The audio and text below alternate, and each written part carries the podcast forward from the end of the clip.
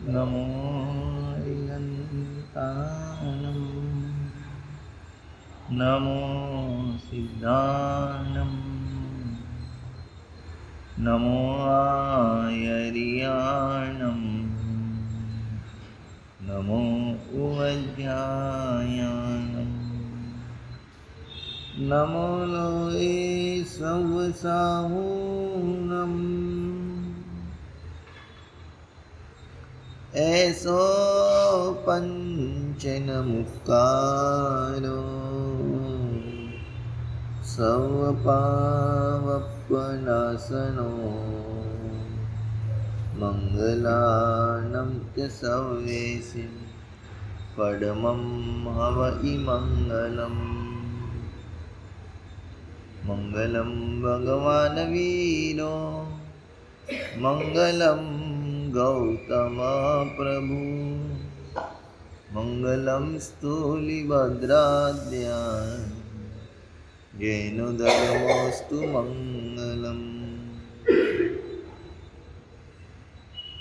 अज्ञानतिमिरादानं ज्ञानाञ्जनशलाकया नेत्रमुर्मीलितं येन। तस्मै श्रीगुरवे नमः ओङ्कारबिन्दुसंयुक्तं नित्यं ध्यायन्ति योगिना कामदं मोक्षदं चैव ओङ्काराय नमो नमः वाणीत्यूयनसामिनी श्रीदेवी जक्कराय गणिपिडगा गदिशि पालसुनिन्दासया विरक्कन्तु जिनभते परम कृपालु, परमात्मा की वाणी जो हमारे लिए परम पुण्य का कारण है और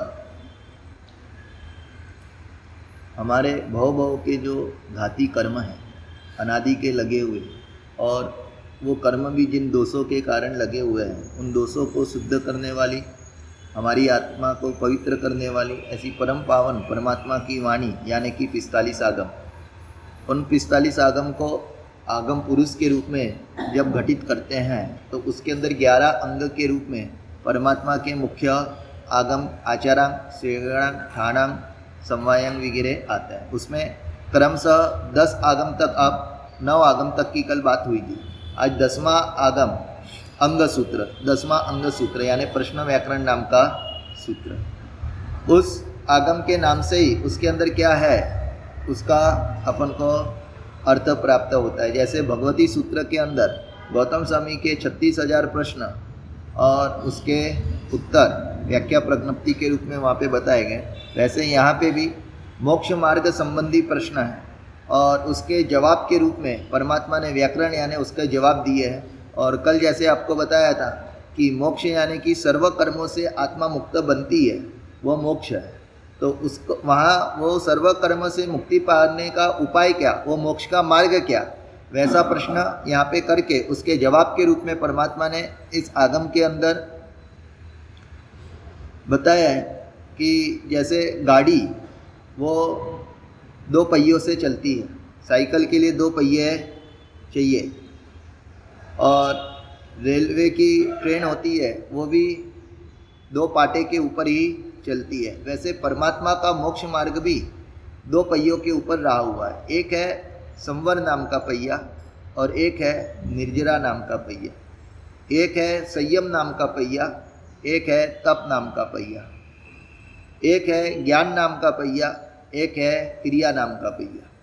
ये दोनों के माध्यम से ही परमात्मा की मोक्ष मार्ग का निर्माण होता है। जो भी आत्माएँ आज तक मोक्ष में गए हैं, वो सभी आत्माओं ने इसी मार्ग को अपनाया है, संवर का और निर्जरा का। अथवा तो कहो, आश्रव वो संसार का मार्ग है और संवर वह मोक्ष का मार्ग है। बंद वो संसार का मार्ग है और निर्जरा वह मोक्ष का मार्ग है। आश्रव की जो जो प्रवृत्तियाँ बताई गई है, आश्रव के अंदर पाँच आश्रव, हिंसा, झूठ, चोरी, शुरुआत के जो आपके पाँच पाप स्थानक है, उनको, उन प्रवृत्तियों को पाँच आश्रव के रूप में बताई गई। और उससे जो हम अटकते हैं, पाँच अनुव्रत के रूप में, पाँच महाव्रत के रूप में, उसको संवर के रूप में बताया गया है। यानी उन प्रवृत्तियों से अटकना वो है संवर, और उन प्रवृत्तियों के अंदर लगे रहना और उसके कारण कर्म का आश्रव अपनी आत्मा के अंदर होता रहे, वो है संसार का कारण। संसार यात्रा पूरी जो अपनी चली है, संसार का परिभ्रमण अभी तक जो अपना चालू रहा है, अथवा मोक्ष यात्रा का प्रारंभ नहीं हुआ है, उसके पीछे एक विष चक्र रहा हुआ है। वो विष चक्र परमात्मा ने इसके अंदर बताया है। कि कर्मों का आश्रव वो सतत सतत आत्मा के ऊपर हो रहा है। और कर्म होते हैं, इसलिए आत्मा को वापस जन्म लेना पड़ता है। जो आत्मा कर्म मुक्त बन जाती है, उसको वापस जन्मने की ज़रूर पड़ती नहीं है। और जिसने जन्म लिया है, उस व्यक्ति को शरीर मिलेगा। और शरीर आया तो शरीर के साथ में मफत में, गिफ्ट के रूप में इंद्रिया भी आ जाएगी। और इंद्रिया मिली है तो इंद्रिया अपने विषय के अंदर प्रवृत्त भी, जब भी विषय का संपर्क होगा, इंद्रिया उसके अंदर प्रवृत्ति और जहाँ इंद्रियों की विषयों में प्रवृत्ति होगी, वहाँ पे तुरंत राग द्वेष हुए बिना रहेंगे। अच्छा अगर मनगमता इंद्रियों का विषय मिला तो उसमें राग होगा। और वही अनिष्ट विषय मिला अनगमता विषय हमको इंद्रियों का मिला, प्रतिकूल विषय मिला तो उसके अंदर मन में द्वेष हो जाएगा। और ये राग और द्वेष हुए कि तुरंत कर्म बंधन और कर्म बंधे कर्म है तो वापिस जन्म भी, और वापिस जन्म है तो शरीर भी मिलेगा। शरीर है तो इंद्रिया भी मिलेगी, इंद्रिया है तो इंद्रिया विषयों के अंदर प्रवृत्त होगी, उसमें वापिस राग द्वेष होंगे, वापिस कर्म बंधेंगे और वापिस जन्म। तो ये संसार यात्रा का पूरा चक्र है, छह पहियों का। और इसी के कारण अपना ये जन्म मरण की परंपरा वह संसार के अंदर चल रही है। परमात्मा ने कहा, इसको बंद करो और मोक्ष मार्ग के तरफ़ अगर आगे बढ़ना है तो इन जो ये संसार का जो चक्रव्यूह चल रहा है, उसको अटकाने की कोशिश करो। और हाँ? हाँ यही विष चक्र। पहले जन्म, उसके बाद में शरीर शरीर के बाद में इंद्रिय इंद्रिय के बाद में विषय प्रवृत्ति और उसके अंदर राग द्वेष और उसके कारण कर्म बंधन यानी सबका मूल क्या आया? कर्म बंधन के कारण जन्म हुआ है। इसलिए जन्म भी किसके कारण? अजन्मा क्यों नहीं बन पा रहा है व्यक्ति? तो के कर्म उसके साथ में रहे हुए हैं। और कर्म का भी मूल क्या है? राग और द्वेष। यानी कि अपने अंतर में रहे हुए दोष।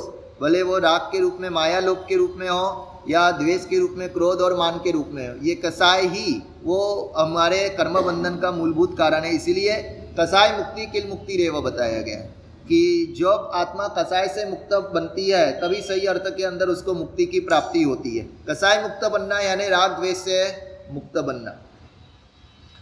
राग द्वेष से मुक्त आत्मा बनेगी तो कर्म बंधन उसके नहीं होंगे। कर्म नहीं बंधे हुए होंगे तो जन्म भी अटकेगा। जन्म अटका तो शरीर नहीं मिला, शरीर नहीं मिला तो इंद्रिया नहीं मिली। इंद्रिया नहीं मिली तो विषय की प्रवृत्ति अटकी। विषय की प्रवृत्ति नहीं है तो वहाँ पे राग द्वेष भी नहीं तो हमको ब्रेक कहाँ लगाने का? कर्म पे। परंतु डायरेक्ट कर्म के ऊपर ब्रेक लगाने के लिए कोई भी जाता है तो ब्रेक लगता नहीं है। आप कहेंगे कि मैं राग द्वेष करूँगा और मुझे कर्म नहीं बंधे तो वो पॉसिबल डायरेक्ट कर्म बंधना अटकता नहीं है। कर्म बंधन को अगर अटकाना है तो पहले ब्रेक कहाँ पे लगाना? अब आप कहेंगे, मैं इंद्रियों में, इंद्रियों की विषयों में प्रवृत्ति करूँगा, लेकिन मुझे राग द्वेष ना हो तो वो भी पॉसिबल नहीं है।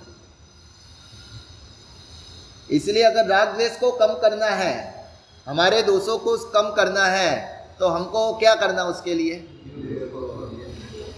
इंद्रियों के विषय की प्रवृत्ति अटकाना। तो अब कोई कहेगा, साहब, इंद्रिया मिली है तो वो तो विषय में प्रवृत्त होने की है।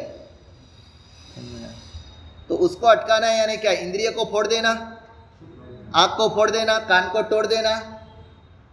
अन्यों के अंदर बहुत बार इस प्रकार के प्रायश्चित भी बताए गए।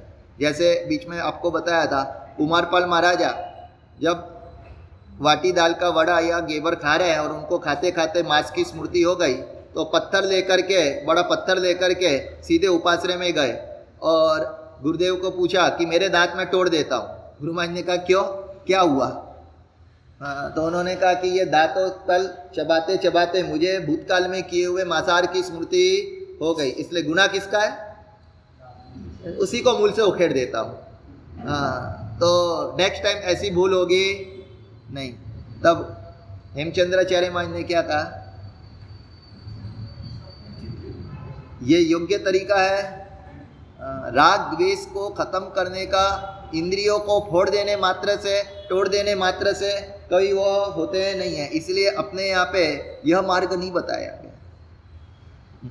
हेमचंद्राचार्य महाराज ने कहा कि पत्ते को निकाल दोगे, फल फूल को निकाल दोगे, लेकिन मूल अगर ऐसे ही है तो वापिस नए पत्ते फूल तो अगर तुमको इसका निवेड़ा लाना है तो मूल को उखेड़ने का काम करो। मूल ये नहीं है दांत। मूल कौन है? मन है। मन के अंदर वो भाव आए हैं। और वो मन के अंदर भी भाव क्यों आए? गलत संस्कार अंदर में पड़े हुए हैं। वो गलत संस्कार किस कारण से पड़े? गलत प्रवृत्ति के सातत्य के कारण। अब अगर हमको उन संस्कारों को खत्म करना है तो सर्वप्रथम गलत प्रवृत्तियों के ऊपर प्रतिबंध लाना चाहिए। और उसके लिए उन्होंने कुमारपाल महाराजा को कहा कि इसके प्रायश्चित के रूप में सर्वप्रथम तुम प्रतिज्ञा ले लो कि ज़िंदगी में कभी भी जो आइटम वापरते वापरते तुमको वो गलत विचार आए, वो आइटम वापरना नहीं। दांत को तोड़ने की ज़रूरत नहीं है, परंतु पहले वो आइटम का जावत जीव का त्याग ले लो, उसकी उन्होंने प्रतिज्ञा उसको दे दी। और फिर समझाया कि दांत तो नौकर है, मालिक कौन है? अपनी आत्मा, अपना मन। समझ में आया? उसको ऑर्डर मिला तब दांतों ने चबाया। तो अगर नौकर कोई गुनाह करता है तो नौकर को डरने के बदले उस नौकर को वैसा चिट्ठी का चाकर करने का जिसने ऑर्डर दिया है, वो सेठ ही गुनेगार गिना जाता है। तो उसको तू सुधारने के लिए काम कर और मन को सुधारने के लिए, मन के संस्कारों को सुवासित करने के लिए उन्होंने कहा कि तुझ रोज भाव दंत मंजन करना। कौन सा दंत मंजन यानी भाव दंत मंजन के रूप में क्या बताया वहाँ पे? 500 गाता का स्वाध्याय करके उसके बाद में नवकर्षी का पालना करना और उस, उनके लिए उन्होंने योग शास्त्र और वित्राग स्त्रोत्र की रचना की और दोनों की मिला के लगभग 500 जितनी गाता का वो स्वाध्याय करके उसके बाद में ये प्रैश्चित के रूप में उनको बताया। मन को शुद्धिकरण का उपाय स्वाध्याय। परमात्मा की वाणी से स्वाध्याय से ही मन का पवित्रीकरण होता है। मात्र इंद्रियों को तोड़ देने से वो वो दोषों की शांति होती नहीं है। तो अपने यहाँ पे वो बताया नहीं। तो कहने का मतलब राग द्वेष नहीं करना है तो क्या करना? इंद्रियों को फोड़ देना तो परमात्मा का नहीं। तो के, उसके लिए इंद्रिय की जो विषयों में प्रवृत्ति हो रही है, उसमें दो विभाग कर दो। एक जीवन जरूरियात विषय प्रवृत्ति और एक बिन जरूरियात विषय प्रवृत्ति। उन बिन जरूरियात विषय प्रवृत्ति में भी दो विभाग कर दो।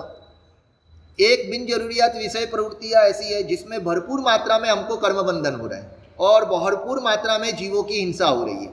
और दूसरी भी बिन ज़रूरी विषय प्रवृत्ति है लेकिन उसमें अल्प हिंसा है अथवा तो अल्प कर्म बंधन है। आ, तो ऐसे तीन विभाग अपान कर सकते हैं। उसमें पहले नंबर का जो है जिसो जो जीवन जरूरियात के रूप में हमको विषय प्रवृत्ति करनी पड़ती है उसको अपने यहाँ पे हेतु हिंसा कही गई। समझ में आया? दूसरे नंबर पे जो जरूरियात नहीं है, लेकिन हम, हमारी फैसिलिटी के लिए, अथवा तो हमारी सुविधा वगैरह के लिए ध्यान में लेकर के हम नेसेसरी नहीं है, परंतु वो हमको एक फ्लेक्सिबल के लिए हमको उसका स्वीकार करते हैं। तो उसको, लेकिन उसमें भी कौन सा विकल्प लेना? जिसमें अल्प कर्म बंधन हो अल्प जीवों की हिंसा हो, वैसा विकल्प उसके अंदर पकड़ना। समझ में आया? तो उसको वहाँ पे बताया जाता है कि वह अपने लिए अनुबंध हिंसा का कारण नहीं बनता, परंतु हेतु हिंसा के रूप में ही रहता है और जिसके अंदर बिन जरूरियात जरूरियात कोई भी नहीं है, भरपूर मात्रा में हिंसा रही हुई है, और साथ साथ में भरपूर अपन को वो करते समय भी अत्यंत रागद्वेश तीव्र मात्रा में संकलेश वगैरह होते हैं तो वह अनुबंध हिंसा के रूप में चले जाता है। और अगर उन विषय की प्रवृत्ति को हम अटकाते नहीं हैं तो सबसे पहले अगर रागद्वेश कम करने हैं तो इन तीन में से किसको सबसे पहले अटकाना? इसलिए श्रावक के बारह व्रत के अंदर अनर्थ दंड नाम का एक व्रत बताया। वो अनर्थ दंड के अंदर क्या बताया जाता है? जो प्रवृत्ति करने से आपको कोई फ़ायदा होने वाला नहीं। आपके संस्कारों की ना, नाश आपके पाप पुण्याई का नाश आपके पैसे का नाश आपके स्वास्थ्य का नाश सब तरीके से आपकी बर्बादी है। वैसी प्रकार की जो आपकी फिजूल की टाइम पासों की प्रवृत्ति है जिसके माध्यम से फ़ायदा कुछ भी नहीं आ, और उल्टा अपने सिर के ऊपर अनेक प्रकार का कर्जा चढ़ जाए वैसे प्रकार के जो अपने धंधे हैं उसको सबसे पहले बंद करना। आ, और वो अनर्थ दंड व्रत के अंदर उन सब के नमूने बताए गए हैं कि ऐसी कौन सी कौन सी अपनी प्रवृत्ति होती है। उसमें एक प्रवृत्ति ये भी बताई गई कि मन के माध्यम से फिजूल में आर्त ध्यान, रौद्र ध्यान करते रहना। दूसरे का बिगाड़ने का, दूसरे का बुरा करने का मन के अंदर प्लानिंग करते रहना। अथवा तो जो मुझे मिला हुआ है, वो कोई ले ना जाए, उसके लिए दिमाग के अंदर, सतत सतत टेंशन डिप्रेशन के अंदर रहना और उसके संरक्षण के लिए अनेक प्रकार के उपाय, अनेक प्रकार की, गलत प्रकार की प्लानिंग वगैरह करते रहना। वो उसमें अपन को मिलने वाला कुछ भी नहीं है। एक तो टाइम पास उसमें और साथ साथ में जितने समय वैसे रहते उतने समय गाढ़ राग और ममत्व का बंधन। और उसके कारण अगर उन विचारों में आयुष्य का बंध हो जाए व्यक्ति का तो कहाँ का होता है? त्रियंच गति आर्त ध्यान का कारण बताई गई है। तो उस तरीके से वहाँ पे वो होता है। ऐसा एक मन के दुर्विकल्पों को, संकल्प विकल्पों को आर्त रौद्र ध्यान को अनंतर दंड के अंदर लिया है। दूसरे नंबर पे वी कथा वी कथा यानी जो बातों करने से हमको कोई भी फ़ायदा नहीं है। मात्र हमारे राग द्वेष की वृद्धि है, वैसी प्रशंसा के, निंदा की बातें करने के माध्यम से। भले वो अपने गाँव की हो बाहर गाँव की हो, अपने देश की हो या बाहर के देश की हो, वैसी जो भी पंचायती में समय पसार अपना होता है, उसके अंदर टाइम पास भरपूर मात्रा के अंदर, और जितनी निंदा अथवा तो फालतू की प्रशंसा, दोषों की प्रशंसा जितनी भी हो, उसके माध्यम से अपन को उन उनकी अनुमोदना का पाप भी साथ में लग जाता है। और फिजूल में अपनी आत्मा, बिन खादे, बिन भोगवे, फोगट कर्म बंधाए करेगा पाप तो कोई, लेकिन उसकी निंदा और प्रशंसा करके हम अपनी आत्मा को पाप से लिप्त करने का काम विकता के माध्यम से करेंगे। तो ये भी एक प्रकार का अनर्थ दंड बताया गया है। ऐसे अनेक प्रकार के अनर्थ, मानसिक, वाचिक और कायिक। कायिक के अंदर कौन से अनर्थ दंड? जो कायिक पाप करने से हमको कोई फ़ायदा नहीं होता है। मात्र और मात्र नुकसान ही होता है। उस प्रकार के कायिक पापों को हमको त्याग करना उसमें पाँच इंद्रिय के पाँचों विषय में, उसमें अपन रत्न इंद्रिय के ऊपर विचार करें। तो अपने जीवन जरूरियात के लिए खाने की कितनी आवश्यकता अपन को? भोजन की। कितने व्यक्ति को कहते हैं, रात्रि भोजन का त्याग करो तो भी वो उनको चक्कर आता है। और वो बहुत बार बोलते हैं कि नहीं साहब, ये हमसे हो पाएगा। नहीं, उनको तब पूछा जाता है, रात को खाने वाला व्यक्ति और आजीवन रात का खाने का त्याग करने वाला व्यक्ति। दोनों के शरीर के अंदर जब तपास करते हैं तो ऐसा होता है कि रात्रि भोजन करने वाले का हीमोग्लोबिन बहुत ज़्यादा आता है और उसने, जिसने त्याग कर दिया, उसका एकदम कम हो गया। वाइट सेल कम हो गए रेड सेल कम हो गए विटामिन कम हो गया प्रोटीन कम हो गया। तो दोनों के अंदर कोई फ़र्क मिलता है? यानी शरीर क्या बोलता है कि मेरी आवश्यकता तो मात्र दिन के भोजन से भी पूरी हो सकती है। अब ये रात्रि का जो एक्स्ट्रा भोजन किया जाता है, वो किसमें आएगा? अर्थदंड में या अनर्थ दंड में?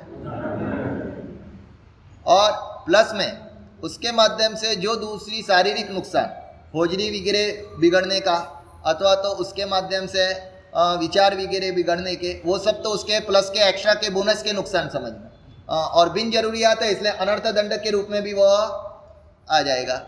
उसी तरीके से अपने भोजन के अंदर मुझे कितने द्रव्य चाहिए? जो चौदह नियम करते हैं, उनको ध्यान में होगा। उन लोग धारणा करते हैं कि आज हम तीस वापरेंगे, चालीस वापरेंगे मैक्सिमम उससे ज़्यादा तो होता ही नहीं तो भी अपन अगर धारणा नहीं करते तो अनर्थ दंड के रूप में, फोगट में, अपन को कितने द्रव्यों का वहाँ पे है लगता है? विन खा दे विन भोग। और तो भी व्यक्ति को कहा जाए कि भाई आप ऐसी धारणा चलो आप रोज आपको समय नहीं मिलता तो हफ़्ते की एक साथ में लो हफ़्ते का समय नहीं मिलता तो महीने की एक साथ में लो वो भी नहीं मिलता है तो। आ, हाँ, उसके लिए भी बहुत बार रेडी नहीं होते कि हम रोज के कभी बैतालीस हो गए तो चालीस धारणा की और बैतालीस हो गए तो। इस प्रकार के आ, मन की अभिप्सा अभिलाषा के कारण वो कब होंगे मालूम नहीं है परंतु उसका मिनिमम कर्म बंधन वो हर समय चालू रहता है। ये सब अनर्थ दंड के अंदर आते हैं। कल आपने दृष्टांत तो सुना था धन्ना अंगार जी का। आ, उनको परमात्मा ने चौदह हज़ार के अंदर उनको सर्वश्रेष्ठ उनके मुनि के रूप में उनको बखाना कारण क्या था? उन्होंने अपनी आवश्यकता को एकदम घटा दी। छठ के पाड़ने छठ और उसमें भी पढ़ने के अंदर माखी न वंचे ऐसा लूखा सूखा उचित धर्म वाला आहार, वो उनको वहाँ पे ग्रहण करते थे। और वैसा ग्रहण करते करते नौ महीने के चारित्र का उत्कृष्ट पालन करके वो वहाँ पे अनुत्तर विमान के अंदर उत्पन्न हुए। अनुत्तर विमान का सुख, यानी इस दुनिया का सबसे ज़्यादा में ज़्यादा उच्च कक्षा का भौतिक सुख वहाँ का बताया गया है। वैसा उच्च कक्षा का सुख उनको मात्र नौ महीने की साधना के अंदर प्राप्त हो गया, यह क्या सूचित करता है? जो व्यक्ति छोड़ता है, उसको सामने से तो तप त्याग करने वाला व्यक्ति जब भी आराधना साधना के माध्यम से उन उन वस्तुओं का त्याग करता है तो नास्तिक की दृष्टि से ऐसा देखा जाए तो उसने मूर्खामी का काम किया कि अच्छी योजरी मिली थी अच्छा सब कुछ था तो भी उसने छोड़ दिया। लेकिन ज्ञानियों की दृष्टि से देखा जाए तो वहाँ पे बुद्धिमत्ता का काम है या मूर्खामी का काम है? मिला हुआ सामने से जो छोड़ता है, उस व्यक्ति को मोक्ष जब तक प्राप्त नहीं होता, वहाँ तक कर्म सत्ता सामने से उसने जितना त्याग किया है, उससे हज़ारों, लाखों, करोड़ों, असंख्य, अनंत गुना ज़्यादा उसको देने के लिए रेडी होती है। और जो व्यक्ति सामने से इस प्रकार का परित्याग नहीं करता, उसका क्या होता है? कर्म सत्ता उसको बहुत बार सामने से त्याग। नेक्स्ट भाव में त्याग कराएगी बाद में, बहुत बार इस भाव के अंदर भी त्याग, इच्छा हो या ना हो, वैसा ना हो, उसके लिए परमात्मा अपन को कहते हैं कि सामने से संवर के अंदर आओ, सामने से निर्जा के अंदर आओ। अगर संवर और निर्जा के भाव के अंदर अपन होंगे तो सामने से हमको वो त्याग के परिणाम भी खड़े होंगे। और जो सामने से किया जाता है, उसमें सकाम निर्जा और जो ज़बरदस्ती करने में आता है, उसके अंदर अकाम निजा भिखारी को तीन दिन भूखा रहना पड़े, उसको कुछ खाने को ना मिले तो उसके लिए काम नहीं था। और वो का वो अपन अट्ठम का तप करे तो अपने लिए कोई व्यक्ति को पैरालिसिस हो जाए अथवा तो ऐसी कोई गंभीर बीमारी हो जाए, जिसके कारण वो कुछ भी ना खा पाए और मात्र लिक्विड पे रहना पड़े और नौ महीने ऐसे निकल जाए तो उसको अनुत्तरोपातिक देवलोक की प्राप्ति होगी? धन्ना जी की तरह? क्यों नहीं होगी? वहाँ पे स्वेच्छा से नहीं है। नहीं है और करना पड़ रहा है, वो अकाम निजरा। और है और अपन करते हैं, उसके अंदर सकाम निजरा बताई गई है। तो इस प्रकार की सकाम निजरा का मार्ग ये प्रश्न व्याकरण सूत्र के अंदर यहाँ पे बताया गया। उसके ऊपर विशेष विचार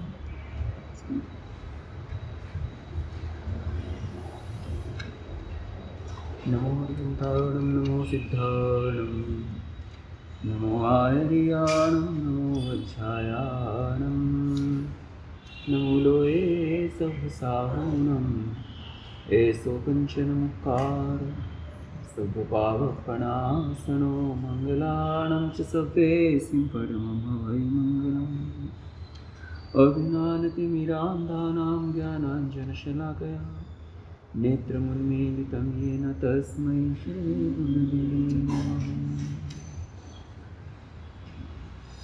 आगम वाचना की प्रणालिका के अंदर। दसवा आगम, जिसका नाम प्रश्न व्याकरण। प्रश्न मतलब कि अनेक तरह की विद्या है। अनेक तरह की विद्या जिसके अंदर पहले बताई गई हुई वैसा यह आगम प्रश्न है। जैसे अंगुष्ठ विद्या। अंगुष्ठ के अंदर देव का अवतरण करके प्रश्न पूछे जाते हैं और उसका जवाब मिल जाए उसी तरह ज़मीन की विद्या। कौन सी ज़मीन के अंदर किस तरह का धन वगैरह रहा हुआ है? वो विद्या। ठीक इसी तरह व्यक्ति के चेहरे को देखकर उसके भूत भविष्य को कहने की वर्तमान में एक नई टेक्नोलॉजी आई है। नाम दिमाग से निकल गया। जैसे साइकोलॉजी है कॉस्मोलॉजी है ऑस्ट्रोनॉमी है। वैसे मात्र चेहरे को देखकर उसका ब्रॉडकास्टिंग किया जाता है कि इसने क्या किया है, क्या करेगा। एक साल पहले ही इसके ऊपर साइंटिफिकों ने बहुत अच्छा अच्छा रिसर्च किया है।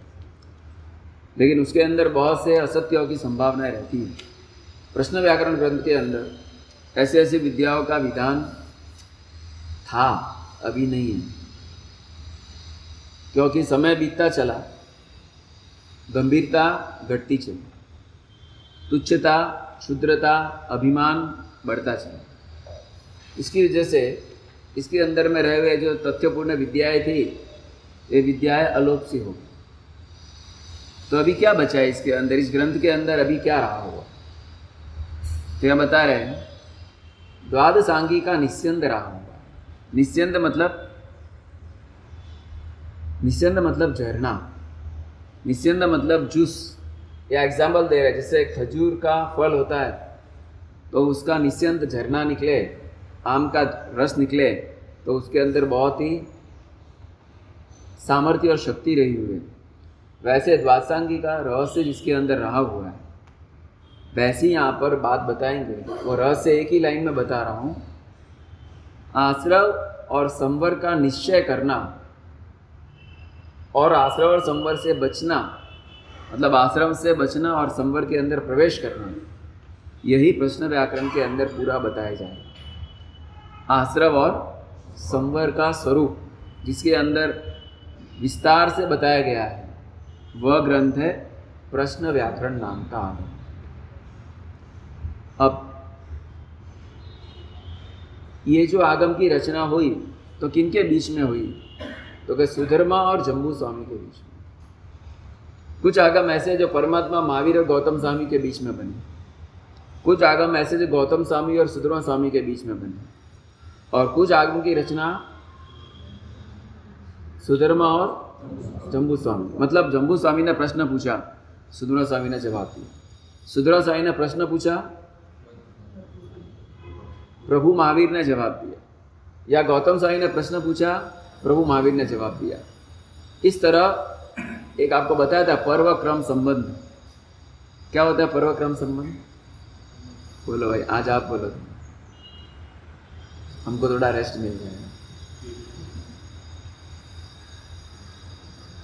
पर्वक्रम संबंध क्या बताया था?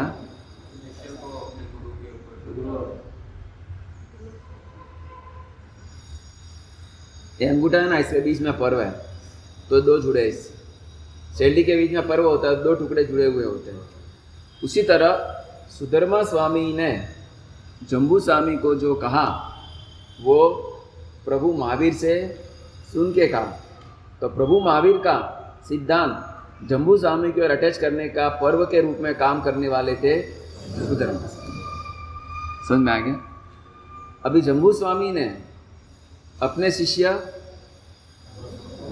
प्रभु स्वामी को कहा। उन्होंने किससे सुन के कहा? सुधर्मा स्वामी से। तो सुधर्मा स्वामी के बातों को प्रभु स्वामी तक पहुँचाने के पर्व के रूप में काम करने का काम कौन कर रहा है? तो जम्बू स्वामी हो, वो मीडिएटर बन गए। वो पर्व बन गए। तो पर्व क्रम इसको। गुरु का कहा हुआ, अपने शिष्य को देना तो जो देने वाला है वो अपने गुरु का शिष्य और अपने शिष्य का गुरु है। तो अपने शिष्य का गुरु और अपने गुरु का शिष्य जो है डबल रोल वाला। डबल रोल में डबल रोल नहीं लेकिन दो तरह के अच्छे काम। तो ये ये वाला जो है वो पर्व क्रम बोला जाता है। यहाँ पर सुधर्मा स्वामी जम्बू स्वामी को परमात्मा महावीर का कहा हुआ सुना है। तो जम्बू स्वामी किस तरह से सुन रहे हैं?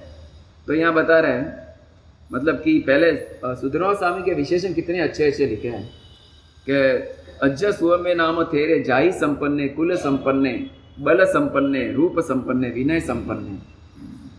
उत्तम जाति से और उत्तम कुल से वे युक्त थे। तो कैसे आप वो ब्राह्मण कुल के थे ना? कौन? तो यहाँ पे क्या लिख रहे हैं कि उत्तम जाति और उत्तम कुल वाले थे। तो जाति तो उनकी नीच थी कि बोलो ब्राह्मण कुल किसमें आता है? उच्च जाति माता के नीच जाति माता है? नीच। लेकिन वर्तमान में ऐसा कहना मत क्योंकि ब्राह्मणों का अभी ज्ञान, ध्यान, विद्या वगैरह के अंदर बहुत ही विकास हो चुका है। इसके लिए उसको उच्च जाति कैटेगरी में ही रखना पड़ेगा। उस काल में कदाच रखा हो लेकिन जब से ब्राह्मणों की दीक्षा हुई चार हज़ार चार सौ ग्यारह और उसके बाद परंपराएँ बहुत उत्तम चली ब्राह्मणों की विद्या की परंपरा। इसके लिए उनको उच्च के अंदर ही अपेक्षा से समझना चाहिए। संपत्ति नहीं अपेक्षा। संपत्ति? संपत्ति हाँ वो ठीक। वैभव संपत्ति की अपेक्षा से वो हीन है वो अलग बात हो गई। लेकिन विद्या नाम का गुण उनके पास प्रबल कक्षा का है। इसके लिए उनको उच्च जाति की अपेक्षा से यहाँ पे क्योंकि वे बहुत ही चौथ विद्या के स्वामी थे। इसके लिए उनकी जाति भी उत्तम है, इस तरह से यहाँ निर्दिष्ट किया जाता है। रूप से युक्त थे। रूप से युक्त मतलब दिखने बहुत सुंदर थे। नहीं, रूप का अर्थ इंद्रियों की अखंडितता लेना। दीक्षा लेने वाले का भी रूप देखा जाता है। दीक्षा जिसको दीजिए उसका क्या देखा जाता है? रूप मतलब बहुत हसमुख चेहरा। रूप मतलब इंद्रिया अखंड होनी चाहिए। दीक्षा लेते वक्त उसको कान सुनाई नहीं दे रहा। है तो दीक्षा लेने के समय में ही सुनाई नहीं देगा तो वो तो चलेंगे ना बाद में हो जाए वो अलग बात। बाद में अगर कान की प्रॉब्लम हो गई तो उसका कोई तोड़ नहीं है। लेकिन पहले अगर पता हो, पाँच इंद्रिय में कहीं ना कहीं बड़ी खोट है। छोटी खोट चलेगी, लेकिन बड़ी खोट इसलिए रूप संपन्न। और आगे बता रहे ज्ञान संपन्न, दर्शन संपन्न, और उसमें बता रहे कि क्रोध को जीतने वाले, मान को जीतने वाले, माया को जीतने वाले, परिसर को जीतने वाले ऐसे अलग अलग करके तीस विशेषण बता दिए, पच्चीस से तीस विशेषण। किनके सुधर्मा स्वामी। ऐसे सुधर्मा स्वामी चौथ पूर्व के ज्ञानी और चार ज्ञान के धनी और 500 अणगार के साथ विचरते हुए समोसन के अंदर जम्बू स्वामी को परमात्मा का बताया हुआ आश्रव और संवर का द्वार बताया आश्रव माने क्या? आश्रव का मतलब क्या होता है? आश्रम मतलब वेलकम आश्रम मतलब टू बी वेलकम अंदर आना. कर्मों का जिससे आना हो, उसको आश्रव कहते हैं। और संवर मतलब कर्मों का रोकना। व्रत शब्द का अर्थ ही है कि संव्रियते अनेन कर्माणि इति संवर जिससे कर्मों को रोका जाए, उसका नाम व्रत तो व्रत शब्द भी संवर के ऊपर से आया है। व्रत कहाँ से आया? संवर के ऊपर से। तो यहाँ पर बताएँगे कि आश्रव, कर्मों का आश्रव जिससे उसको आश्रव कहते हैं। तो आश्रव कितने प्रकार के हैं? पाँच प्रकार। कि बैतालीस प्रकार। मूल प्रकार अपन चार पकड़ सकते हैं, चार से पाँच। इंद्रिय, कषाय, अव्रत, क्रिया। और योग। ये पाँच मेन प्रकार। पहले नंबर पे इंद्रिय, कषाय, अव्रत, क्रिया और योग। ये पाँच को हम समझ ले तो सारे संसार के बंधन को समझ सकें। संसार का बंधन और कहीं से नहीं होता, लेकिन इन पाँच के द्वारा ही होता है। इस पाँच के अलावा और कुछ भी संसार के बंधन के कारण आपको नहीं मिलेंगे।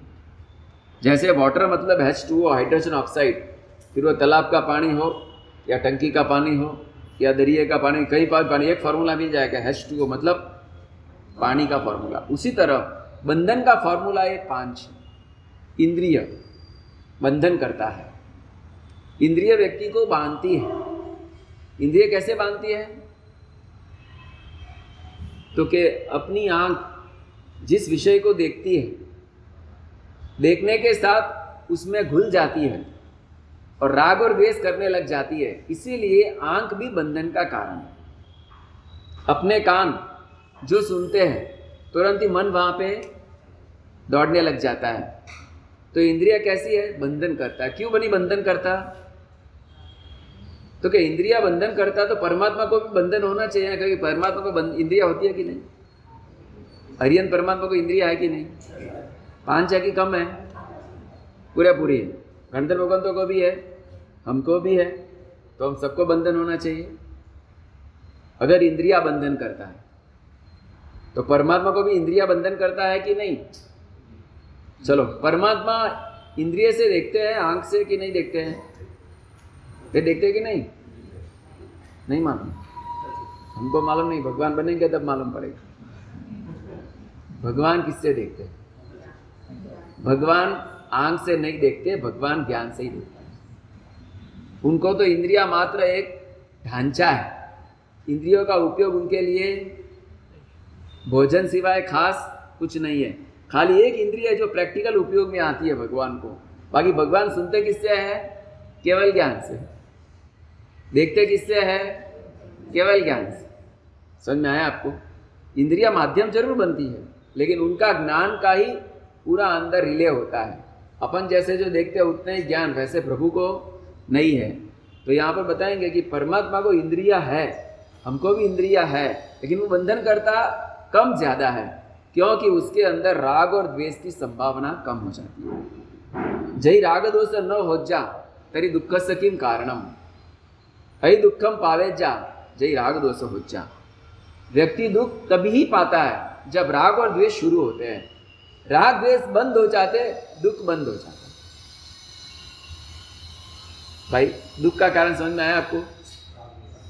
राग और द्वेष जितना बनता है, बढ़ता है, उतना दुख बढ़ता है। राग और द्वेष जितना घटता है, उतना दुख घटता है।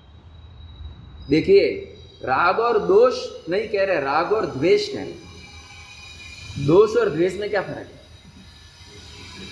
दोष और द्वेष। क्या फ़र्क है? हम कहते हैं, दोष का सेवन करना, दोष की दृष्टि रखना और दृष्टि में दोष रखना, ये तीन कर्मों को आश्रम कराते हैं। दोष का सेवन, दोष की दृष्टि और दृष्टि में दोष। ये तीन चीज़ समझ में आ रही है आपको? दोष, दृष्टि और दृष्टि दोष में क्या फ़र्क है? दोष दृष्टि और दृष्टि दोष में क्या? भाई जवाब देगा भाई शब्द समझ में आ रहा है आपको? दोष दृष्टि मतलब क्या?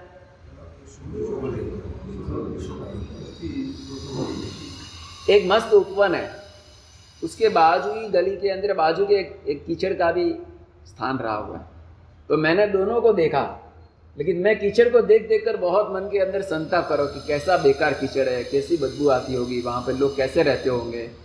लेकिन मेरा नज़रिया उपवन पे नहीं जा रहा है। तो मेरी दृष्टि कैसी है? दोष दृष्टि। समझ में आ गया आपको? पत्रिका मेरे हाथ में आई, किसी के शादी की होगी या किसी के दीक्षा की होगी। तो बेकार कलर मैचिंग है। कलर मैचिंग नहीं, पत्रिका के फेंको। ये कौन सी दृष्टि है? दोष दृष्टि है। लेकिन अगर मैंने गुण दृष्टि रखी होती तो मैं पत्रिका कम से कम खोलता। और कलर के ऊपर से कोई पत्रिका का मैं वैल्यू करूँगा? नहीं, मैं देखूँगा, उसमें कुछ लिखा हुआ क्या? अच्छा जरा देख लेते हैं। तो शादी की पत्रिका में लिखा था कि हमारे वहाँ पे रात्रि भोज की सख्त मनाई है। क्या लिखा था? शादी की पत्रिका में क्या लिखा था? रात्रि भोज की सख्त मनाई है। रिसेप्शन और शादी दोनों दिन को ही होंगे। बोलो भाई अच्छा लिखा? अब हमने क्या किया? पहले नंबर पर पत्रिका को रिजेक्ट कर दिया। क्या रिजेक्ट किया? कलर मैच नहीं है, कोई साइज़ भी ठिकाने बगैर की है। ये पत्रिका कैसे बनाई है? इन लोगों का पैसा पानी में डाल दिया। बनाने वाला प्रिंटर भी मूर्ख और बनाने वाला सेट भी मूर्ख। तो तू कौन है? तू महामूर्ख। पर पंचायत को सुन सुन के बहुत बार मन के अंदर द्वेष करना इसका नाम है द्वेष दृष्टि, दोष दृष्टि। तो भाई तू खोल के दो तो कितना अच्छा लिखा, वो तो पकड़ तू। भोजन लेकर आए ये क्या हीरा बनाया है भाई बनाना, टनाटन आइटम बनाना था का हीरो बनाई और जूनू जूनू खानू बनाई हुए बराबर है। हीरा ने, बूंदी ने गोटिया ने, कोई खावा रहा था? लेकिन बाद में मालूम पड़ा कि भाई, दूध के अंदर तो डीडीटी पाउडर पड़ा था, फट गया, इसके लिए वो नो प्रॉब्लम नो प्रॉब्लम व्यक्ति बहुत बार मात्र दोष के नज़रिए से वस्तु को देखता है तो मन में संताप के सिवाय कुछ नहीं मिलता है अच्छा दृष्टि दोष क्या दोष दृष्टि में आ गया आपको आप दृष्टि दोष बोलोगे भाई आप कुछ तो बोलो है वो तो दोषों को ही देखना वो आ गया दोष दृष्टि दृष्टि दोष मतलब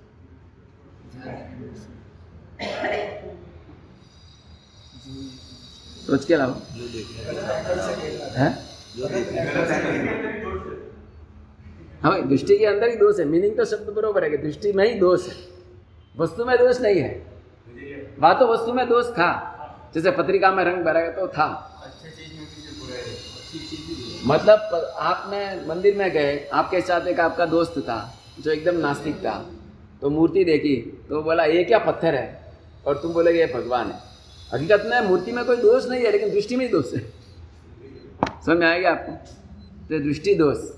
जैसे घर के अंदर पीता है तो वृद्ध हो गया है तो वो एकदम ढीले पड़ जाते हैं। खाने को दो तो भी इधर से इधर डाल देते बुढ़े हो गए, अक्कल बिना के। क्या डोसो मौसम हो नदी ने परेशान करे। ये रोज का इनको, ये इनके पीछे ही पड़ना, बस इनके पीछे दो घंटा टाइम निकालना। ये क्या है? ये दृष्टि दोष है। क्योंकि वृद्ध में वो सब होना तो सहज है। वृद्ध के अंदर, ये सब फ़िज़िकल प्रॉब्लम्स होना वो नेचुरल है।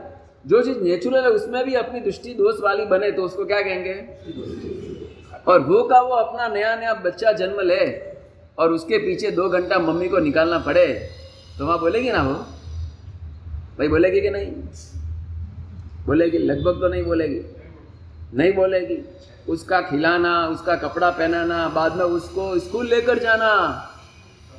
एक साल रहा टावरी आने कतरा साल रहा? भाई, लेन जाएगा नहीं चंद्रकांत भाई? थोड़ा उठा दे क्या? भाई हंसू हंसू गई। बे साल तो न्याय मोड़ी मैंने कोई नहीं।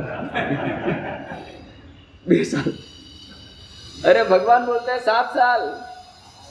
आठ साल। बोलो भाई, बे साल दे जाए हाउ काम करे, बे साल ले जाए अब दो साल के बच्चे को स्कूल ले जाने वाली मम्मी, उसके पीछे टाइम कितना निकाल दिया? निकाल दिया कि नहीं?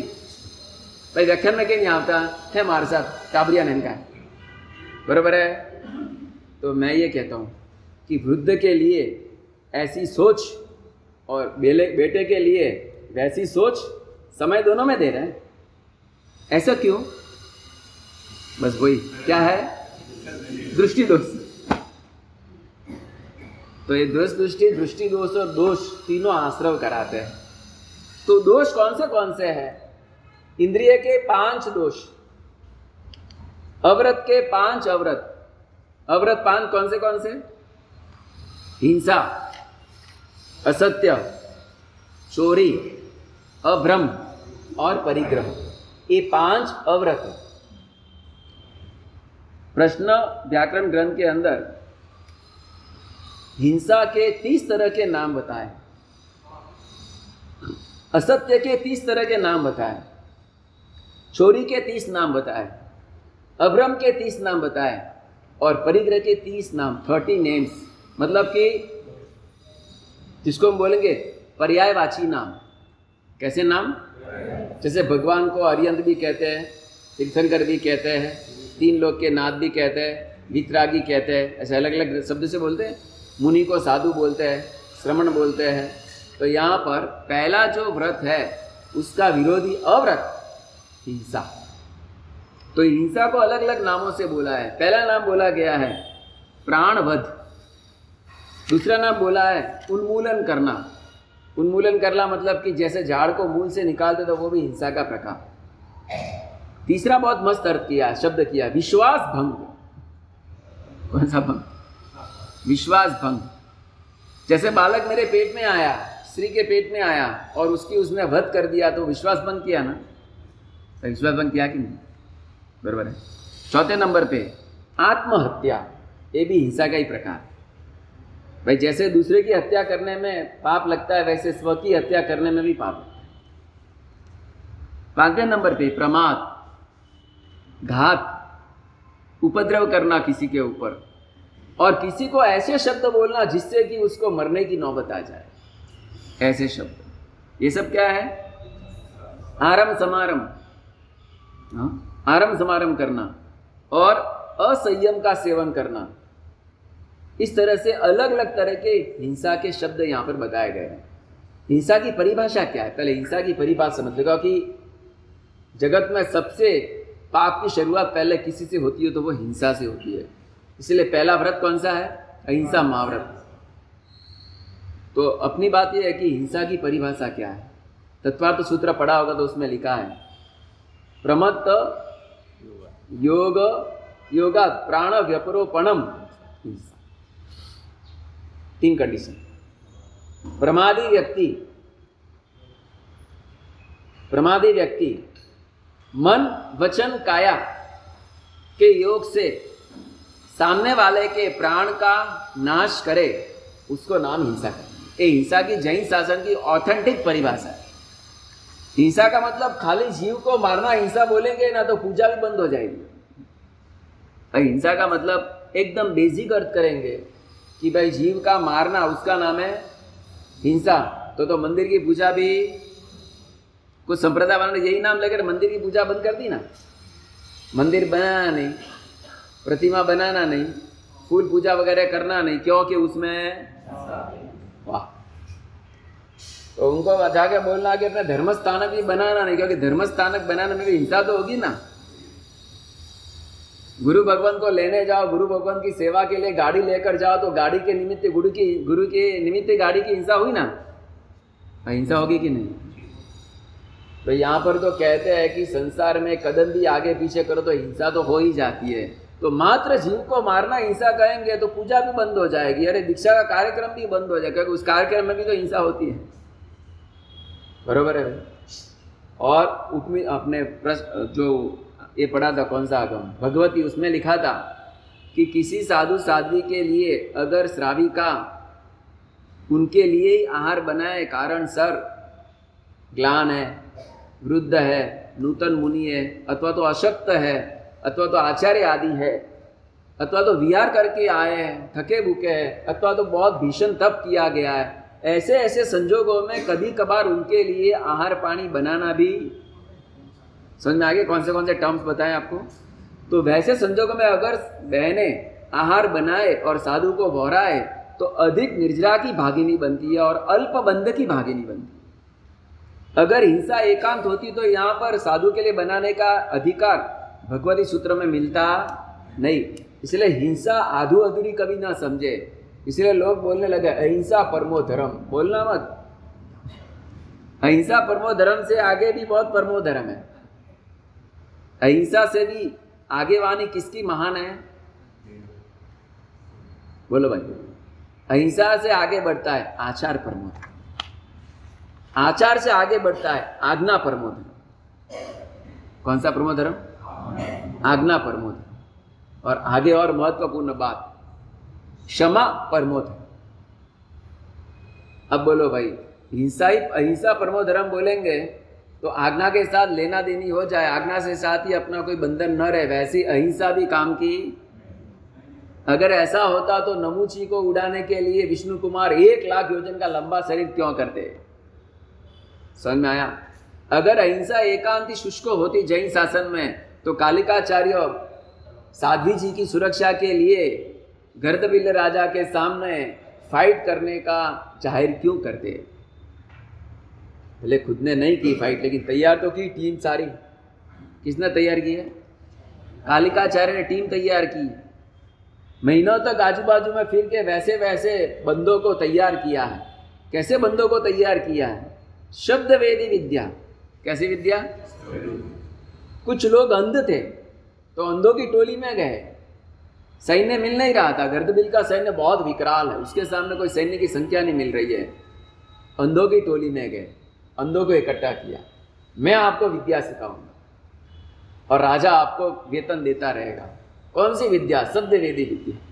मतलब कहाँ से शब्द आता हो सैनिकों का? अरे, उस धनुष की आवाज़ आती हो वह शब्द आप सुनकर वहाँ डालोगे, बाँध तो बाँध चले जाएगा। देखे बिना। इस तरह की विद्या वगैरह सिखाई तो उसमें हिंसा को पोषण तो मिला ना, हिंसा को सपोर्ट तो मिला ना। लेकिन जैन शासन कहता है कि सूखी अहिंसा यहाँ किसी काम की नहीं। हाँ कैसी अहिंसा भाई? शुष्क अहिंसा। कोई साधु महाराज गिर गए तो उनको अब लेकर गाड़ी में बैठाएँगे तो पाप लगेगा, इसके लिए गाड़ी में बैठाना। बरोबर है ना? तो इस तरह की भाई गाड़ी में कौन से महाराज साहब बैठते हैं? बहुत बीमार है वो कि साझे है वो? बहुत बीमार है वो। साझे भी बैठेंगे कि नहीं बैठेंगे? बैठेंगे ही ना, साथ में हेल्प करने के लिए बैठना ही पड़ेगा। तो कोई पूछे कि साझे महाराज गाड़ी में बैठे थे अच्छा क्या ही, खराब किया? भाई अच्छा क्या खराब किया? अरे, बहुत अच्छा किया। क्योंकि वो जो बीमार था ना, उसकी जो मूवमेंट लास्ट में ऐसी आ गई तो उसको निर्यामना कौन कराएगा? अथवा तो उसको ऊपर वहाँ हॉस्पिटल में लेकर के वहाँ उसकी सेवा चाकरी करने वाला कोई तो चाहिए ना, नहीं तो डॉक्टर क्या कहेंगे, लो, ये बेचारे महाराज अकेले दीक्षा दी तब तो लाखों लोग इनका मौसम में जुड़े थे और अभी ऐसे कैसे पड़ गए तो लोग में क्या होगा? धर्म की निंदा होगी फ़र्स्ट नंबर साधु को असमाधि होगी सेकंड नंबर बरोबर है? और साधु के मन में ऐसा आ गया कि अरे अरे अरे लास्ट में मेरे को अकेला छोड़ दिया। कैसा है? जैन धर्म और मर गया, समझो। तो दुर्लभ बोधिपना मिलेगा वो तीसरी टर्म्स बात यह है, प्रभु का शासन कहता है, सुखी हिंसा यहाँ पर, अहिंसा नहीं चलती। अहिंसा परमो धर्म अहिंसा की परिभाषा, हिंसा की परिभाषा आ गई आपको, प्रमत्त योगा प्राण व्यपरोपणम, तीन टर्म्स हिंसा तभी होती है जब व्यक्ति प्रमाद में रहता है।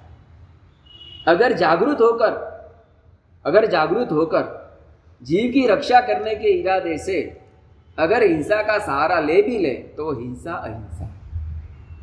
और होश खोकर, प्रमाद भाव में रहकर, व्यक्ति को मारने के बद इरादे से ही, अगर अहिंसा हो जाए तो भी हिंसा क्या हो जाए भाई? अहिंसा हो जाए तो भी ट्रक वाला जा रहा है। उसके मन में साधु का द्वेष था कि साधु को मुझे उड़ाना है। लेकिन वो ट्रक लगाते लगाते वो साधु को लगा ही नहीं। ट्रक ऐसे हो गए, साधु ऐसे चले गए और साधु को कुछ भी हुआ नहीं। तो ट्रक चलाने वाले को हिंसा का दोष लगेगा कि नहीं। लगेगा। और एक ऐसा है कि साधु को न लगे न लगे। जैसे बोलते ऐसा है, आपके कुत्ता आ गया, कुत्ता को तो आपने गाड़ी सुनने डाइवर्ट कर दी। बहुत संभाली गाड़ी को, लेकिन जाके कुत्ते को बेचारे को इंजुरी तो हो ही गई। लेकिन फिर भी आपने डॉक्टर तुरंत ही उसको, कुत्ते को अपनी गाड़ी में बैठा के एनिमल वहाँ पे लेके गए और सुरक्षा के लिए उसको एडमिट किया, उसका खर्चा वगैरह किया। तो कुत्ते को जो लगी वो छोड़ी सी जो हिंसा हुई, वो हिंसा भी इतनी हिंसा नहीं लगी। हालाँकि संसार में बैठा तो हिंसा का दोष तो लगेगा ही लेकिन वहाँ पर उसको बचाने का जो आपका प्रयत्न है ना, वो हिंसा की वैल्यू को बहुत ही डाउन में ले जाता है। ये अहिंसा नाम का पहला द्वार आश्रम को रोकने का है। इसलिए जैन शासन कहता है कि साधु के धर्म की शुरुआत अहिंसा से होती है। अहिंसा से आगे कौन है? आचार जैसे वर्तमान के अंदर महाराज साहब आपके घरों में मतलब कि गर्म पानी होता तो नीचे रसोड़ा चलता तो गर्म पानी महाराज साहब के लिए होता तो पानी की हिंसा होती है ना? वायु का अग्नि की हिंसा होती है ना? बरोबर है? लेकिन चारित्र की रक्षा के लिए और घर में लोग पानी पीना बंद कर दिए और पानी मिलना, पक्का पानी बंद हो गया, ऐसे सब संजोगों के अंदर अगर ऐसा सहारा लेना पड़े तो चारित्र की रक्षा के लिए लेने में कोई भी दोष नहीं है। बात यह है, जो भी अल्प वो प्रायश्चित लेकर शुद्ध हो जाते हैं। पहला नंबर है अहिंसा नाम का महाव्रत। अब दूसरा आश्रव का द्वार कौन सा है? झूठ। झूठ के तीस शब्द बताए। कितने भाई?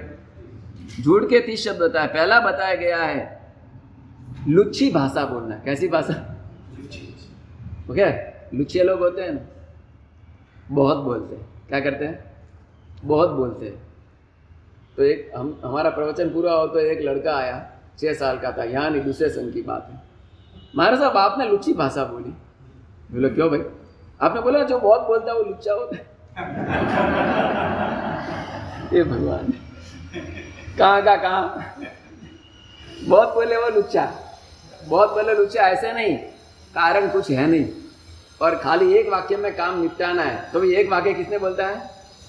दस वाक्य बोलता है। बरोबर है? काम निकालना है इसके लिए। काम निकालने के लिए मीठा मीठा बोले, उसको क्या कहेंगे? लुच्ची भाषा। और दूसरे में बता रहे, अनार्य भाषा।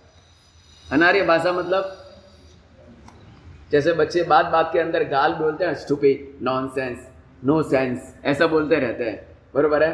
तो बहुत बार ऐसे शब्दों का, अनार्य शब्दों का प्रयोग करना, वो अनार्य नाम की असत्य की भाषा है। तीसरी बता रहे हैं कि रॉन्ग सेंस निकले, वैसी भाषा बोलना। कैसा सेंस निकले रॉन्ग सेंस जैसे कि वो रमेश भाई उमेश भाई को मिलने के लिए गए तो उमेश भाई तो थे नहीं तो उसका बेटा था चिंटू ए चिंटू बापा क्या છે અરે બાપા તો ઉપર પહોંચી ગયા અરે ક્યારે પહોંચ્યા શું થયું કેવી રીતે થયું અરે ઉપર પહોંચી गया अरे ક્યારે પણ ઘરમાં કઈ લાગતું તો છે ને કોઈ રડતું નથી હસતું ऊपर क्या पहुंची गया उसकी भाई अंदर रसोई रसोई कर रही थी क्या क्या हुआ किसकी बात चल रही है तो क्या उमेश भाई ऊपर पहुंची गया तो क्या हाँ सातवें वाले ऊपर गया છે क्या क्या सेवन फ्लोर में गए ऊपर गए। अब ऊपर गए बोलना उसकी जगह क्या बोला? ऊपर पहुँची गया। देखो पहुँची गया और ऊपर गया फ़र्क है ना? उसी तरह वो हम कोल्हापुर में एक बार गए थे तो हमने बोला भाई अमीचंद जी क्या है अमीचंद जी उस समय थोड़े प्रचलित प्रतिष्ठित प्रतिष्ठित ट्रस्टी थे। तो बोलते कि अमीचंद जी तो गुजरी गया। अरे क्यारे गुजरी गया। अरे गुजरी?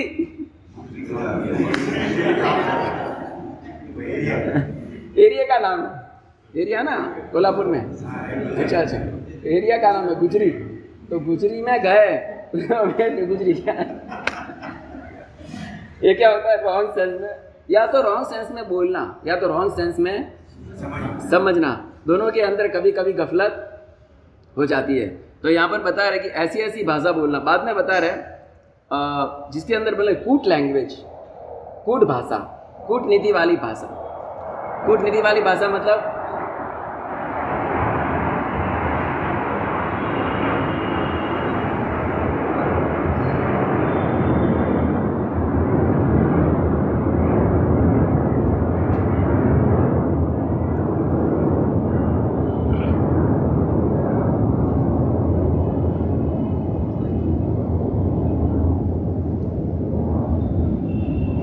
हम सुनते हैं कि कुणाल ने बहुत अच्छा गान छेड़ा, बहुत अच्छा संगीत चलाया और अशोक राजा खुश हो गए। अशोक राजा खुश हो गए? तो अशोक राजा ने पर्दे के पीछे वो संगीत कर रहा था, क्योंकि वो अंध है करके और उसने उसको पता है कि मेरे पिता है तो मेरे पिता के सामने मैं अंध होकर गाऊँगा तो पिता नर्वस हो जाएँगे। और उस वक्त तो उसने ऐसा सुंदर गीत गाया तो अशोक राजा के मुँह से निकल गया कि भाई तुझे क्या चाहिए, बोल। तो उस समय कुणाल ने एक कूटनीति वाली वाली भाषा वापरी। उसने कहा, मुझे काकिनी चाहिए। क्या चाहिए काकिनी। अब ये जो काकिनी शब्द है ना, वो मात्र राजाशाही के अंदर यूज़ किया जाता है। राजा और राजे इसको जानते हैं। और काकिनी का अर्थ क्या होता है? आधा राज्य। बरोबर है? अब जैसे कि रोटी को क्या कहना, हमारे साधु साधु में हमारा कोडबड़ होता है। वो आपको मालूम पड़ता है? नहीं है। रोटी को क्या कहना साग को क्या कहना? जूस को क्या कहना? मिठाई को क्या कहना? मूंग को क्या कहना? गुड़ को क्या कहना? जैगरी नहीं बोलते मूंग को गुड़ को, जैगरी नहीं बोलते लेकिन हमारा एक कोड वर्ड होता है। तो कोड वर्ड हमको ही मालूम होता है। आपको लगभग, या तो बहुत यहाँ पे रहो, दो चार महीना तो कभी कभी जैसे चिंटू पिंटो का सब मालूम है, क्योंकि इधर ही रहते हैं ना वो। वो ऊंदड़ी जो फरे के आपास रे मजी वाटे फरता रही है। तो वो, उनको सब धीरे धीरे मालूम पड़ जाता है। तो मुझे ये कहना है कि वो कोडवर्ड वाली भाषा राजाओं को ही पता होती, काकिनी का मीनिंग तो राजा अशोक ने सुना कि काकिनी मांगने वाला कौन? क्योंकि ऐसे काकिनी की वैल्यू तो पैसे का अस्सीवा भाग होता है खाली।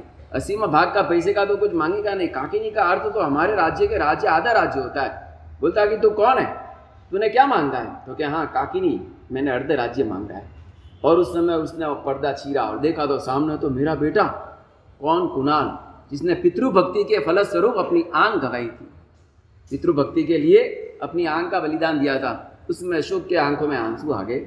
बोल रहा कि बस तूने मांग तो लिया लेकिन मैं अंधे को राज्य कैसे दे सकता हूँ? क्योंकि ये परंपरा अंधे को भी राज्य दिया नहीं जा सकता। तो क्या आप चिंता मत करो मुझे संतान हुई है। कभी हुई? तो क्या संप्रति? संप्रति मतलब अभी। तो संप्रति का मतलब क्या होता है? अभी। तो नाम ही उसका क्या पड़ गया? संप्रति। महाराजा। और काकिनी मतलब क्या? ये कौन सी लैंग्वेज है?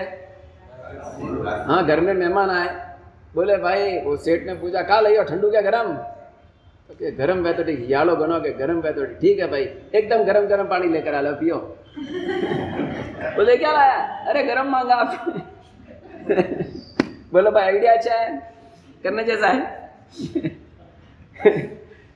बहुत बार ऐसा होता है, व्यक्ति अपने कार्य को सिद्ध करने के लिए भाषाओं के अंदर कूट का प्रयोग करता है या कूट का अर्थ कर लेता है। तो ऐसे ऐसे प्रयोग करने से वो वस्तु कैसी बन जाती है? असत्य बन जाती है। तो पहला असत्य कैसा है? कैसा? लुच्ची भाषा। दूसरा, अनार्य भाषा। तीसरा रॉन्ग सेंस वाली भाषा। और चौथे नंबर पे कूट लैंग्वेज चौथे, पाँचवें नंबर पे वक्र भाषा। वक्र भाषा मतलब कि सवा आठ बजा है बच्चा मम्मी को बोलता है, नाश्ता करके देना है तो दे, नहीं तो मैं जा रहा हूँ। बोलता है, अरे, क्या हुआ? क्या मालूम है ना, रोज का मेरा टाइम है स्कूल का कॉलेज का। आठ तो बज गया, अब मैं कब खाऊँगा, कब पहुंचूँगा? अब वो ऐसे ना बोलते, क्या बोलता है, वो वक्र भाषा इसको बोलते हैं। बोलना ऐसा चाहिए था कि भाई, मम्मा टाइम बहुत हो रहा है, जल्दी करके दो ना। वो बोलने की बजाय उसने क्या बोल दिया? ये वक्र भाषा है। तो वक्र भाषा के अंदर, व्यक्ति के हृदय के अंदर भाव खराब बन जाते हैं। भाषा कभी कभार अच्छी भी होती है, लेकिन भाव कैसे बन जाते हैं? मिथ्या बन जाते हैं। और आगे बता रहे अपशब्द। अपशब्द भी असत्य का ही प्रकार। पति पत्नी का झगड़ा हो गया तो पति ने बोल दिया, तारा बापा एवा छे तू जेवी जे, तारा बापा एवा छे बराबर है ये कौन सी भाषा है? अपशब्द भाषा परंपरा के साथ जोड़ देना। आपके घर वाले सभी ऐसे ही है झगड़ालू ही है जैसे आप हो ना आप ही सैंपल हो घर के। बाकी सब आपके ऐसे ही ये भाषा कौन सी है? अपशब्द बोलना। मतलब कि आगे वाले को शब्दों के माध्यम से यहाँ पर शिक्षा तो मिले नहीं लेकिन हृदय के अंदर बहुत ही आघात लग जाए। और आगे बता रहे मर्म भाषा बोली मर्म भाषा मतलब? उसके जीवन में ऐसी जो घटना घटी हो वो सीक्रेसी को बोल दिया। भाई सत्य ही था तो बोला तो क्या हो गया? सत्य ही था ना, कि इसने ऐसा किया था दो साल पहले, चार साल पहले, पाँच साल पहले, सत्य ही था। तो सत्य बोलने में पाप लगता है क्या? तो प्रभु बोलते हैं कि तुझे दूसरों का सत्य बोलने में पाप नहीं लगता। तेरा सत्य बोलना चालू कर दे। तेरा सत्य बोलेगा तू? हैं? बोलते हैं मैं तो स्ट्रेट फॉरवर्ड हूँ। मैं तो किसी की बात को मन में कोई ने बांडे कोई ऑपे कटे रखता। क्यों किसके लिए? दूसरों के। खुद के लिए क्या है? खुद के लिए? ना ना, वो तो ऐसा हो गया था, हो गया। खुद का आएगा, तब क्या आएगा? बीइंग की डूइंग दूसरों का आएगा तो डूइंग और खुद का आएगा तो बीइंग ये फॉर्मूला ही अपने पास। वो अपन अंग्रेज़ी सीखते थे ना, उसमें दो प्रकार के प्रयोग आते थे। एक तो एक्टिव प्रयोग और एक पैसिव प्रयोग। है ना? एक्टिव और पैसिव तो अपने लिए क्या होता है? पैसिव। और आगे वाले के लिए एक्टिव। ऐसे होता है ना? हे आला जूता गमावी ना क्या? हे आला कपड़ का भी तोड़ी ना की। तूने दूध ढोल दिया, तूने टीवी फेंक दिया, ये कर दिया। और खुद से हुआ तो टीवी टूटी गयो, दूध ढली गयो। कौन सा प्रयोग है? पैसिव प्रयोग है। स्कूटर गिर गया, दूध गिर गया चा मोबाइल गुम गया। और दूसरा को मैं क्या बोला? तूने मोबाइल घुमा दिया। है ना? बरबर है? ये क्या हो रहा है? कौन सी भाषा है? बोलो भाई। मर्म भाषा। औरों के दोषों को तुरंत ही बोल देना, बिना किसी सोचे कि आगे क्या होगा, पीछे क्या होगा, इससे कितनी गहरी असरें होंगे, इससे कितने अन्याय होंगे, ये कोई भी सोच दिमाग में नहीं आती है। ये असत्य नाम के तीस प्रकार यहाँ पर बताए गए यहाँ पे कहा गया है कि सारे व्रतों के अंदर असत्य सबसे खतरनाक अव्रत है। असत्य सबसे खतरनाक अव्रत है। क्यों? तो कि कोई भी दोष का सेवन करने के बाद अगर व्यक्ति उसको सत्य का सारा लेकर क्लियर कर दे तो उसकी शुद्धि हो जाती है। लेकिन कोई भी दोष, बड़ा दोष सेवन करके भी अगर कूड़ कपट रखे तो वो दोष का सेवन अनंत गुना बन जाता है। जैसे रुक्मिणी का बना, लक्ष्मणा साधी जी का बना वगैरह वगैरह आत्माओं का जो पाप अनंत काल तक क्यों लेकर गया? दूसरे व्रत की सुरक्षा नहीं रखी इसके लिए। दूसरे व्रत की सुरक्षा नहीं रखी इसके लिए। इसलिए आश्रय द्वार के अंदर इस तरह से बैतालीस प्रकार बताएँगे। पाँच इंद्रियों द्वारा, पाँच अवृत द्वारा और कषाय चार। कषाय चार। और पाँच, चौथे नंबर पे क्रिया पच्चीस। ये क्रिया क्या होता है? ये क्रिया नाम का दोष क्या है? क्रिया तो अच्छी चीज़ है ना, समय की क्रिया करना प्रतिमा की क्रिया करना तो क्या वो क्रिया की बात यहाँ नहीं है। यहाँ पर पच्चीस नाम की क्रिया बताएँगे, जिसके अंदर ज़्यादातर मानसिक विचार ऐसे होते हैं, उसके आधार पर इनको क्रिया का नाम दिया गया मानसिक विचारों के अंदर। अलग अलग तरह की वृत्तियाँ जहाँ बनती है, विचारों के अंदर उसको क्रियाएँ कहेंगे। जैसे कि, अपने मन में रहा हुआ किसी के प्रति का गाढ़ द्वेष। जैसे अपने मन में रहा हुआ किसी के प्रति का गाढ़ राग। ये सब क्रिया के प्रकार हैं। इसके अंदर बताएँगे कि कोई वस्तु ऐसी रखे, उपयोग न करे, लेकिन फिर भी उसकी क्रिया लगती है। जैसे आपने घर के अंदर बंदूक रखी, तलवार रखी तो वो कौन सी क्रिया है? अधिकरण की क्रिया। कौन सी क्रिया? जैसे चाकू रखी तो क्या चाकू तो समझो कि अपने लिए रसोई वगैरह के लिए काम करती है तो भी अधिकरण क्रिया तो लगती है। लेकिन कोई बंदूक रखे, पिस्तौल रखे, तलवार रखे, ये सब एक ए के फोर्टी फोर। बोलो भाई, मुन्ना साहब जेल में क्यों गए? मुन्ना मुन्ना। इसी के लिए गया ना? संजय दत्त ए के फोर्टी सेवन। रखा इसके लिए चलाया इसके लिए? रखा इसके लिए। देखिए, जैन शासन कहता है, अधिकरण की क्रिया। कि घर के अंदर ऐसे साधन रखने से, अरे अमेरिका के अंदर यूएसए के अंदर कितने छोटे छोटे बच्चों ने कितनों के खून कर दिए स्कूल के अंदर बैठा था बंदूक चले फटाफट पंद्रह लड़कों को उड़ा दिया। पकड़ा उसको, अरे क्या किया तूने ये? अरे एंजॉय अरे कैसा एंजॉय हाँ पिस्तौल मिला बाज़ार में ऐसा टेकन आई परचेस टुडे पिस्तौल इट इज़ फाइन और not to examine that I have shooter ten percent वाह वाह। किसके लिए क्या? टू एग्जामाइन दैट इसको एग्जामाइन करने के लिए? पूछो, थप्पड़ लगाई, अब क्या करना उसको? बरोबर है? तो अमेरिका के अंदर तो जैसे अपने वहाँ पे सब्ज़ी मंडी मिलती है ना, सब्ज़ी वैसे बंदूकें मिलती है वहाँ पे। लेकिन यहाँ पे तो बंदूक भी लानी तो क्या चाहिए? लाइसेंस चाहिए। ये अधिकरण की क्रिया की बात है। इसीलिए कोई भी ऐसे साधन जिससे जीव की तुरंत ही हत्या हो जाए, उसका नाम है अधिकरण। हाँ स्त्री अपने शील की रक्षा के लिए कभी कभार रखे तो वो सुरक्षा का भाव है। जैसे ऐसी पीने रखती है, ऐसी चीज़ें रखती है, कोई आके ऐसी बदमाशी कर उसको पिन घोप दे या ऐसी ऐसी एक्शन कर ले, ऐसे कराटे सीख ले, सीएल की रक्षा के लिए। उसके अंदर अपेक्षा से दोष कम है, क्योंकि उसको भाव किसका है? सीएल की सुरक्षा का भाव है। ऐसी ऐसी ट्रेनिंगें दी जाती है, ऐसी ऐसी बहनों को कि जिससे आप अपने सेल्फ सेल्फ डिफेंस कोर्स कौन सा कोर्स सेल्फ डिफेंस कोर्स तो इस तरह से सुरक्षात्मक तरीका का रवैया हो तो इसमें कोई दोष नहीं है। तो यहाँ पर ऐसी ऐसी पच्चीस क्रियाएँ जो कर्मों का आश्रव करती है। अब संवर क्या है? दो मिनट में बता देता हूँ। संवर मतलब कर्मों के आते हुए रोकना। बोलो भाई, रोकना ज़्यादा काम आपको रोकना ज़्यादा ज़रूरी है कि निर्जरा करना ज़्यादा ज़रूरी है? देखिए, रूम के अंदर कचरा बहुत बड़ा है और कचरा साफ़ करने का चालू किया। लेकिन सबसे पहले होशियार आदमी क्या करता है? हाँ सब दाढ़ी बटवाजे बंद करता है तो वो कचरा, न तो एक बाजू पाट न बीजी बाजू सपाट। बराबर है भाई। एक बाजू तो कचरा अंदर से बाहर जाता, दूसरी बाजू पीछे से। तो हमको भी कर्मों का, अगर निर्जरा का काम सही पैमाने पे करना तो सबसे पहले संवर करना होगा। संवर करना मतलब कि कर्मों को आता हुआ दरवाज़ा बंद करना होगा। हेमचंद्र ने बहुत अच्छी बात की है, वितराग स्त्रोत्र के अंदर। आसव जो आसव, सो संवर हो। जो संवर हो, सो आसव हो। आश्रव वही संवर है संवर वही आश्रव ऐसे कैसे कह दिए देखिए, मैंने इंद्रिय की बात की इंद्रिय आश्रव का द्वार है। लेकिन अब उसी आँख से मैंने प्रभु की भक्ति की, प्रभु का दर्शन किया, प्रभु की प्रसम रस जरती मूर्ति देखी तो मेरे हृदय के अंदर शुभ परिणाम खड़े हो गए। कानों से मैंने किसी की निंदा सुनी, अपशब्द सुने तो वो क्या होगा? कर्मों का आश्रव। और उससे प्रभु की वाणी सुनी, किसी की प्रशंसा सुनी तो तुरंत ही संवार हो जाएगा। ये शरीर है। इससे मैंने भूख सुख की वस्तुएँ खाई तो बंधन, आश्रव, और मैंने आयम्बिल कर दिया तो? नहीं कब से करने वाले हो? क्यों, पहले करो तो क्या तकलीफ़? पहला? आटम है कहीं तो आटम में एक्स्ट्रा करिए। ऐसे भी क्या करते हैं, मालूम?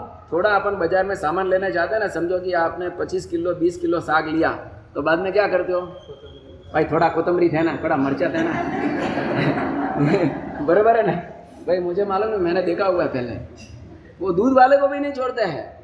अब तो ठीक है कोतली सिस्टम आ गया है। बाकी वो दूध निकाल के देता ना उसके अंदर से। दस लीटर दस लीटर के बाद थोड़ा आधा लीटर पर डालना है। बराबर है भाई? तो तीन के ऊपर एक आमिल फ्री। बराबर। तीन के ऊपर कोई बात नहीं एक्स्ट्रा मत देना आप, क्योंकि अपन पक्के लोग हैं, पक्के बनिए हैं। प्रभाव नाम में डबल चलेगा, लेकिन तपस्या में तो सिंगल ही चलेगा। तो तीन एम्बिल हाँ देखो भाई, अब इतनी बड़ी मास्कमन की तपस्या करें, तीस उपवास खाली, ज़्यादा नहीं, कितने भाई? घनवाम कितनी टाइम लागे? एक बे तीन, चार, पाँच सौ घनवाम कितनी टाइम लागे भाई? तीस सेकंड भी नहीं लगती ने? बराबर है। तो गिनने में तो तीस सेकंड भी लगती नहीं है। पचकान लेने में तो आधी मिनट लगती है। लेकिन पचकान करो तब तो मालूम पड़े कि भाई तब कैसे होता है। और उसके अंदर भी देखो भाई, हमारी गोचरी की मांडली बैठी हो तो मस्त सुगंध आती हो। और महाराज साहब तो उधर ही बैठते हैं। भाई कहाँ बैठते हैं मालूम है? अभी उन्होंने जगह बदल दिया, बड़े होशियार है। जगह बदल के वो बाजू वाली जगह में हॉल पे बीच में आ गए। लेकिन वो तो गुरु आज्ञा से आते हैं। लेकिन वो विधि है कि भाई तीन उपवास के बाद भोजनम दर्शनम न क्रियते। किम न क्रियते? इसीलिए तीन उपवास के बाद गोचरी भेजने का भी हमारे वहाँ पे इनकार किया जाता कि तीन उपवास के बाद आपको गोचरी भेजेंगे मतलब कंटिन्यूस करने हो तो। क्योंकि उसके कारण है तो तीन उपवास के बाद भेजेंगे तो शक्ति भी रहेगी कि नहीं, और देखने के बाद मन भी थोड़ा ललचा जा सकता है, क्योंकि भोजन खाने की संज्ञा चार कारण से बताई गई है। कितने कारण से? एक तो भोजन का दर्शन, एक भोजन की बातों का श्रवण, सुनना काले पिपला मुँह के हूट है के लाडू का बनाइया कहले ऐसा सुनते तो भी खाने की इच्छा। हाँ तो भोजन की कथा सुनना भोजन का दर्शन करना। और तीसरे नंबर पे सुगंध। तो, तो बहनों को तकलीफ़ हो जाएगा। पहले खाया हुआ हो उसको याद करना। स्मरणम दर्शनम श्रवणम स्मरणम। और चौथे नंबर पे शुदा वेदनीय का उदय होना। जैसे मुनि को तीनों नहीं थे, लेकिन शुदा वेदनीय का उदय खतरनाक था। क्योंकि उपाश्रय में तब खाना का दिखने कहाँ से मिलेगा? उपाश्रय में तो सब त्यागी लगभग होते हैं। दोपहर को खाया तो ठीक है, बाकी तो पूरे दिन तो रसोड़े के बासन बचते हैं। और आपके घर में तो बैंड बजा बजता ही रहता है। सुबह वाला नाश्ता वाला अलग, ग्यारह वाला नाश्ता वाला अलग, तीन बजे नाश्ता वाला अलग અને चार बजे खावा वाला अलग रात्र आठ बजे खावा वाला अलग, बना वाला एक वन मैंसन खावा वाला बरोबर है उनको धन्यवाद देना पड़ता है बेचारे रसोई बना बना के भी आंबिल करते हैं उपवास करते हैं अट्ठम करते हैं मास्कमन करते हैं बरोबर है पर वो धीरज भाई के घर गए तो मैं बोला थे काम करो बोलते भाई मैं खाओ इसीलिए तो उपवास कर सकती है जोरदार है मैं बोला ये खाती ये उपवास क्यों करती मैं खाता हूँ इसके लिए उपवास करती है मेरे बोला अभी एक काम कर तू बंद कर दे खा रही है तू उपवास चालू कर दे हैं बहुत हकीकत में अज्ञान कहना ये है कि भोजन के निमित्त को लेकर भी तप करना बहुत बड़ी चैलेंज है। तो ये बहनों को तो घर के अंदर रसोई बनानी, देखनी, फिर भी जो उपवास वगैरह करते हैं, आपको थोड़ा इजी रहेगा। इजी रहेगा ना? क्योंकि आपको रसोई बनाने कि बनाना नहीं पड़े तो कि जो हाथ उसो करो कहने लाभ मिले, घरे बना भाई। हाँ? तो कहने का मतलब है कि आमिल की व्यवस्था भी हो जाएगी। घर में कोई आमिल की व्यवस्था करने की ज़रूरत नहीं है। और आमिल में आइटम भी फाइव स्टार कौन सा आइटम भाई? सेवन स्टार स्टार क्यों बोलते हैं मालूम? है फाइव स्टार क्यों बोलते आज का टाइम हो गया। आमिल के कौन से कौन से स्टार है? कल देखेंगे अपन। और आमिल का तप भी बहुत ही सात्विक, वैज्ञानिक और संयमी तप है। ऐसा ये तप करके अपने जीवन को धन्य बनाए। फटाफट नाम लिखाना शुरू कर दे। देखिए, नाम लिखेंगे तो ऑटोमेटिक भाव बनेंगे। कई बार भाव बनता नहीं, नाम लगा हुआ एटले। पर पहले दिन चालू तो कर लो, फिर देखते क्या होता है। किस तरह हैंडल करना, उसकी रूपरेखा कल से बताएँगे, लेकिन अपना नाम लिखा